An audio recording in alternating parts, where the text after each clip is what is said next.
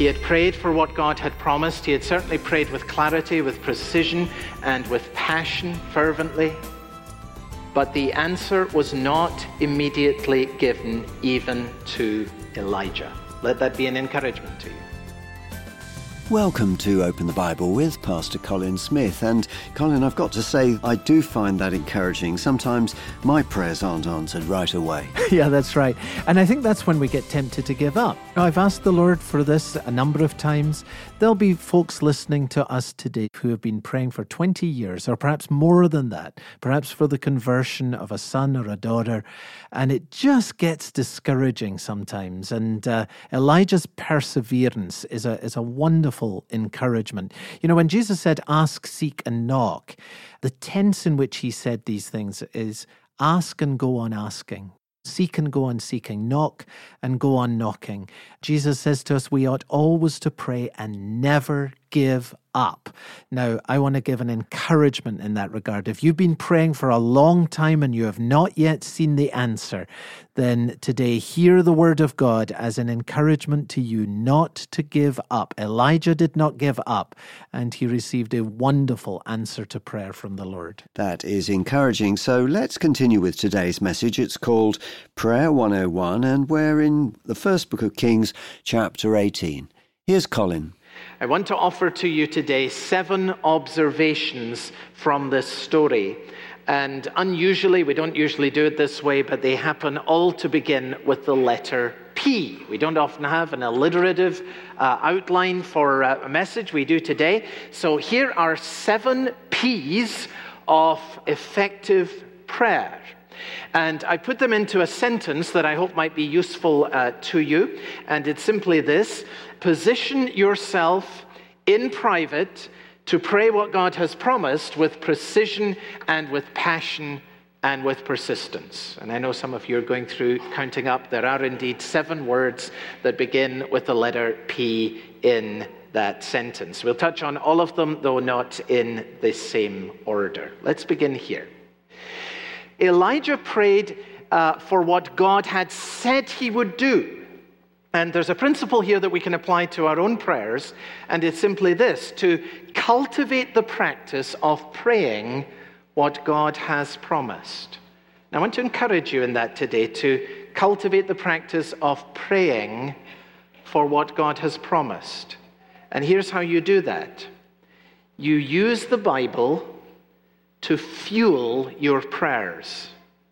When you go into your room and you close the door, take your Bible with you. Pray with an open Bible. And as you read the Bible, turn what you are reading in the Bible, what God is saying to you, turn it back to Him in your prayers. You will find this wonderfully refreshing for your prayer life. So, I'll give you an example.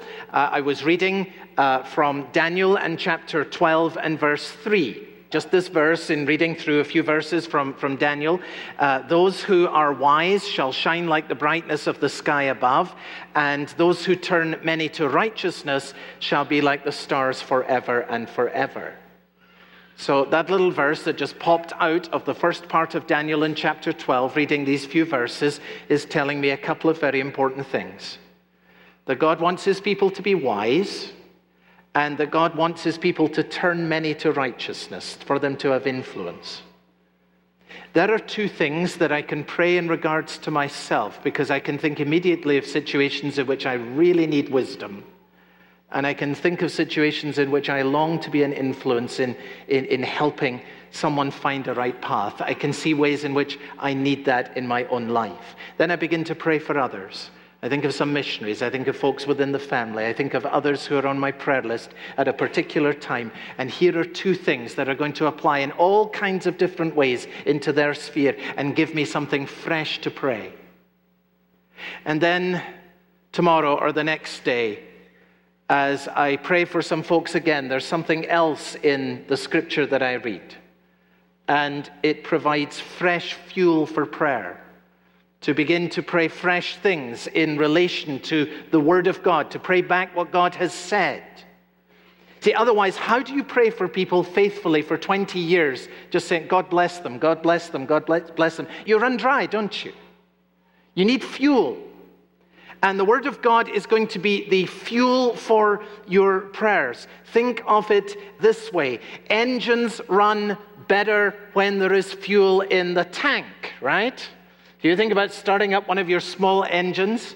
Make sure there is fuel in the tank before you start the engine. The fuel of the engine of prayer is the Word of God. Put the fuel of the Word of God in the tank before you crank up the engine of prayer. And it will help you and it will refresh your prayer and it will give you a way of responding to the Word of God as you bring it back to Him in prayer.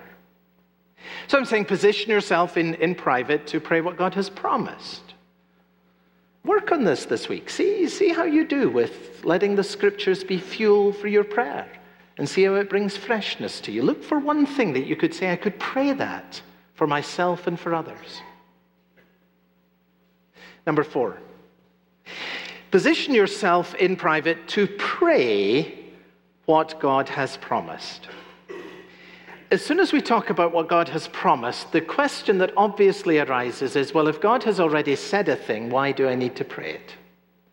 If God has already made a promise, what is the purpose of prayer?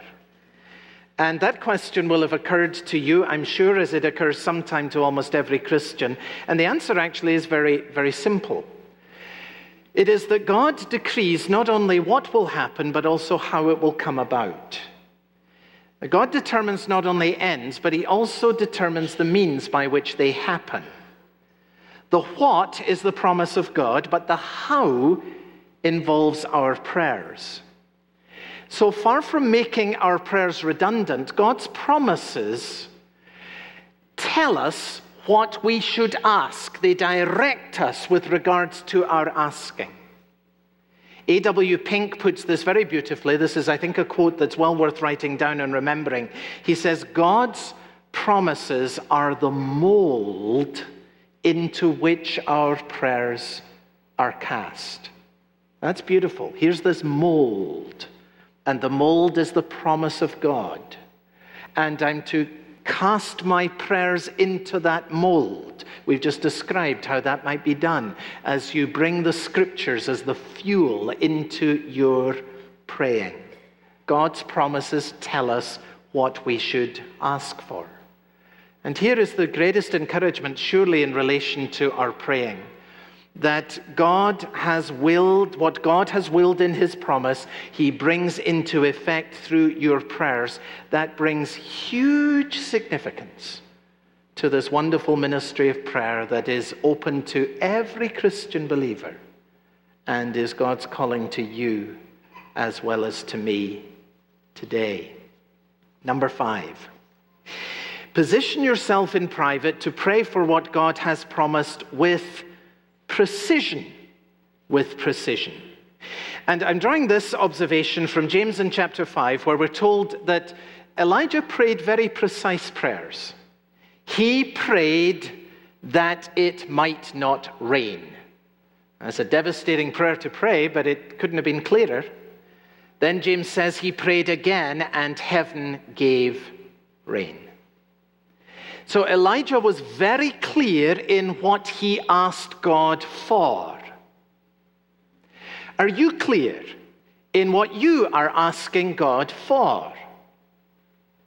What would be three things that you are asking God for at this time? What are you asking God for yourself? What are you asking God in relation to the church? What are you asking God for in relation to the advance of the gospel, which is at the center of the vision that we pray for together? Is it clear? It's a good thing, by the way, when you have prayed and you finish praying, you get up, you go through, you make yourself a cup of coffee, and then ask yourself this question What did I ask of God today? Can you answer that question? Many of you, I'm sure, get bombarded with emails. Is there anyone here thinks they get too many emails? I have an agreement on that. Yeah, I, I, mean, I get lots, lots of emails, and you have to find a way of sorting them, you know? And uh, one of the things that I just find very useful is to distinguish between emails that need a response from me and others that are simply information. And uh, obviously, when you make that distinction, you go with the ones that need a particular response and you deal with the ones that are simply information at a later time. Now, think about that in relation to prayer. Don't send up prayers to heaven that are information only. You know that kind of prayer. Lord, you know this, and you know he's been there, and she's been here, and you know this. Yes, he knows. He doesn't need the information. Offer prayers that ask for a response. Offer prayers where there is something that you are looking for God to do. He has said to you, ask. Jesus said on one, more than one occasion, he said to a blind man, and then he also said to James and John, he asked this great question What do you want me to do for you? What do you want me to do for you? If Jesus Christ were to appear before you today, and to ask you that question, what would you say? What do you want me to do for you? And I guess most of us might come up with an immediate answer someone that we want in our family circle to come to faith, or someone who has a great illness, and we would ask for them, and then Jesus would say, Yes, but what do you want me to do for you? Karen and I took a trip uh, a while back uh, around Lake Michigan and up to Lake Superior with two dear friends. And we got into a conversation in the van about that question, the four of us. What would you say to Jesus Christ if he were to say to you today, What do you want me to do for you? And that conversation took us all the way from Lake Huron to Lake Superior. It is a harder question to answer than you may think. And when you come up with an answer, then ask yourself the question is that really the most important thing? Jesus said to a blind man, What do you want me to do for you? You think the answer is obvious. He's a blind man, he wants to see. But you see, is that really the biggest thing? Was there something bigger that that man could have asked of the Savior of the world? And when you've been in heaven for 10,000 million years, will the thing that seems biggest to you now seem the biggest thing to you then? What do you want me to do for you? Be specific in your ask, but ask. You are coming to a king. Large petitions with you bring. For his grace and power are such that none can ever ask too much. I'm in the presence of someone with great resources, I will ask. What will you ask in the presence of the King of Kings? And we'll continue with two more P's in a moment. You're listening to Open the Bible with Pastor Colin Smith, and we'll continue in a moment with the message, so please stay with us. It's from uh, 1 Kings chapter 18, and it's entitled Prayer 101, part of our series, The Surprising Influence of a Godly Life. Remember, if you ever miss one of our broadcasts, you can always catch up online. Go back and listen again, or go to listen to any of our previous broadcasts. Just go to our website, openthebible.org.uk. Back to the message now. Here's Colin. Number six, position yourself in private to pray what God has promised with precision, but also with passion. And I take that from James uh, chapter 5 and verse 17, where we're told that Elijah prayed fervently. He prayed fervently. Literally translated, the words there are in prayer he prayed. He prayed fervently. In prayer he prayed. It's a very helpful little phrase. It's actually a Hebraism, uh, a Hebrew way of speaking. When Jesus told the spoke to the disciples about the Passover, he said, I have eagerly desired to eat the Passover with you. Literally, what he said was, With desire, I have desired to eat the Passover. Isn't that beautiful? With desire, I desire this fellowship with you. And the same form is here. Elijah, in prayer, he prayed. In prayer, he prayed. He didn't just say a prayer. In prayer, he prayed. He prayed fervently. In other words, there was life, there was energy, there was faith, there was engagement in his prayer. It is easy for the best Christian to fall into a kind of spiritual drowsiness in which we pray with little life and little energy and little desire, and there is little power in such prayer. Elijah's prayer was different. He prayed with life and with vigor. He prayed fervently. In prayer, he prayed. Someone wrote these words. I found them helpful. I often say my prayers, but do I ever pray? And do the wishes of my heart go with the words I say? I may as well kneel down to gods of wood and stone as offer to the living God a prayer of words alone. For words without the heart the Lord will never hear, nor will he to those lips attend whose prayer is not sincere. So, Lord, teach me what I need, and teach me how to pray, and do not let me seek thy grace not meaning what I say. Number seven, position yourself in private to pray what God has promised with precision and with passion and with persistence. And I take this obviously from verse 44 uh, when we're told that it was the seventh time that Elijah sent his servant before he saw the cloud that was just the size of a man's hand on the horizon. And that speaks to us about Elijah's perseverance in prayer. He had prayed for what God had promised. He had certainly prayed with clarity, with precision, and with passion fervently. But the answer was not immediately given even to Elijah. Let that be an encouragement to you. He sends his servant, here's Elijah, and he's rolled up like a ball, and he's praying, and he's interceding, and he's pleading the promise of God. And he sends his servant to the brow of the hill where he can look out down over the horizon and out to sea as you can from Mount Carmel. And he looks out and he comes back and he says, There's nothing, there's not a sign of a cloud, just like it's been for three and a half years. Elijah prays some more, says to the servant, You go again, have another look. The guy goes running off to the horizon, has another look. It's exactly the same. He comes back. Elijah, there's still nothing.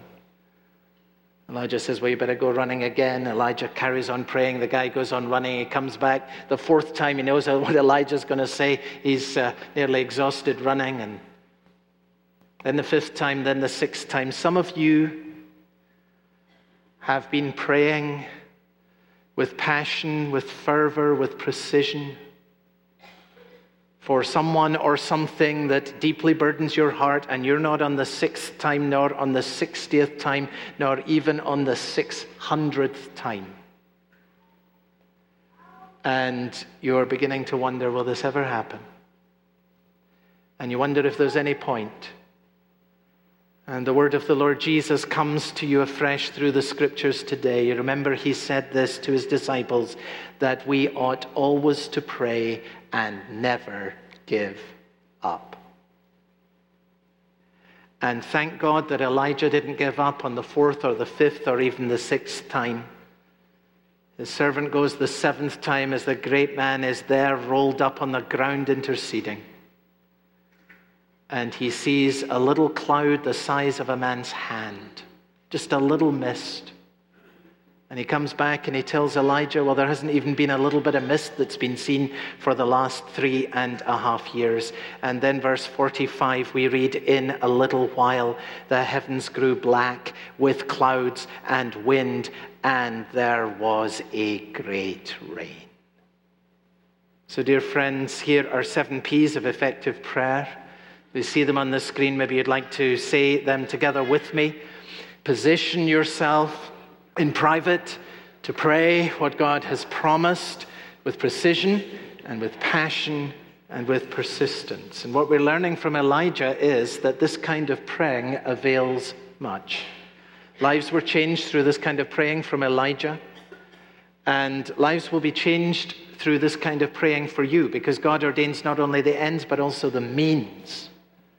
And your praying plays a part in the bringing about of the very purposes of God here and around the world because we are God's fellow workers. Now, just one more thing before we're through, and it's simply this. James tells us one more thing about Elijah that he was a righteous man. And he tells us that it is the prayer of a righteous man that is powerful and is effective. That does not mean, of course, that Elijah was perfect. He certainly wasn't. We're going to see next week, God willing, that he came to a point where he didn't even see any point in his own life. And maybe some of you have been there. And yet, this man, who at one point became so low, is held up to us as the model for our praying. So you say, how was he righteous? How was he righteous? Matthew Henry says this beautifully He who prays must be a righteous man. Not righteous in an absolute sense, but righteous in a gospel sense. I love that. What that means is simply this everything that we've said about prayer today, we've got to write over the top of it in Christ. In Christ. Effective prayer only happens in Christ. It happens as your sins are washed. It happens as you hunger and thirst after righteousness. It happens as God's Holy Spirit fills you. God will accept you before He accepts your prayer. So you must offer yourself to Him before you offer your prayer to Him. The order is important. Ask Him to cleanse you. Ask Him to fill you with His Spirit and to renew your heart. Tell Him that you're tired of the sins that have been clinging to you for so long. Ask Him to clothe you with the righteousness of Jesus Christ so that as one who follows Him, you may be effective in the ministry of prayer. And then in Christ, position yourself in private to pray the promises of God with precision and with passion and with persistence. That's a great reminder that we should position ourselves to pray in private with precision, passion, and persistence. Message called Prayer 101 from our series, The Surprising Influence of a Godly Life. And if you ever miss any of our broadcasts, please go to our website. There you can catch up with this broadcast or any of the previous ones, completely free to download from the website. You can also find the messages as podcasts. Go to your favourite podcast site, search Open the Bible UK, and there subscribe to us, and you'll receive regular updates. Open the Bible Daily is a series of short two to three minute reflections written by Pastor Colin Smith and read by Sue McLeish. Sue was in the studio recently, and I asked what people were saying to her about Open the Bible Daily. well, it's early days, but several comments I've received are encouraging. One came from a young mother who'd recently given birth to her second child. She'd been worried that she wasn't finding time for her normal Bible reading and study, but Open the Bible Daily had proved to be just the right length and content for her at this time. Oh, yes, and then I received an email a few weeks back from a much older person who'd started listening regularly to Open the Bible Daily and had already recommended it to several of her friends. So, David, how can people find the podcast? Well, Sue, you can find the podcast on any of the regular podcasting sites. Just search for Open the Bible UK and look for the purple banner. Subscribe to the podcast, and you'll receive Open the Bible daily every day on your device. David, I've been thinking. Some people may want to read the texts of Open the Bible daily whilst listening to the audio. Um, is it possible they can do that? Well, Sue, if they want to read the text at the same time, the best place to find that is actually on our website. That's openthebible.org.uk. There you can listen to Open the Bible daily being read by you and read the text at the same time. Just click on the menu item Resources and then on Open the Bible Daily. Then there's just one more click. Click on Listen Now and you'll see the text appear underneath the media player. For Open the Bible and for Pastor Colin Smith, I'm David Pick, and I very much hope you'll join us again soon. Whatever you've experienced and whatever you may be going through, you'll find someone in the Bible who has been through something like it. Find out what happened when darkness came over Elijah's soul. That's next time on Open the Bible.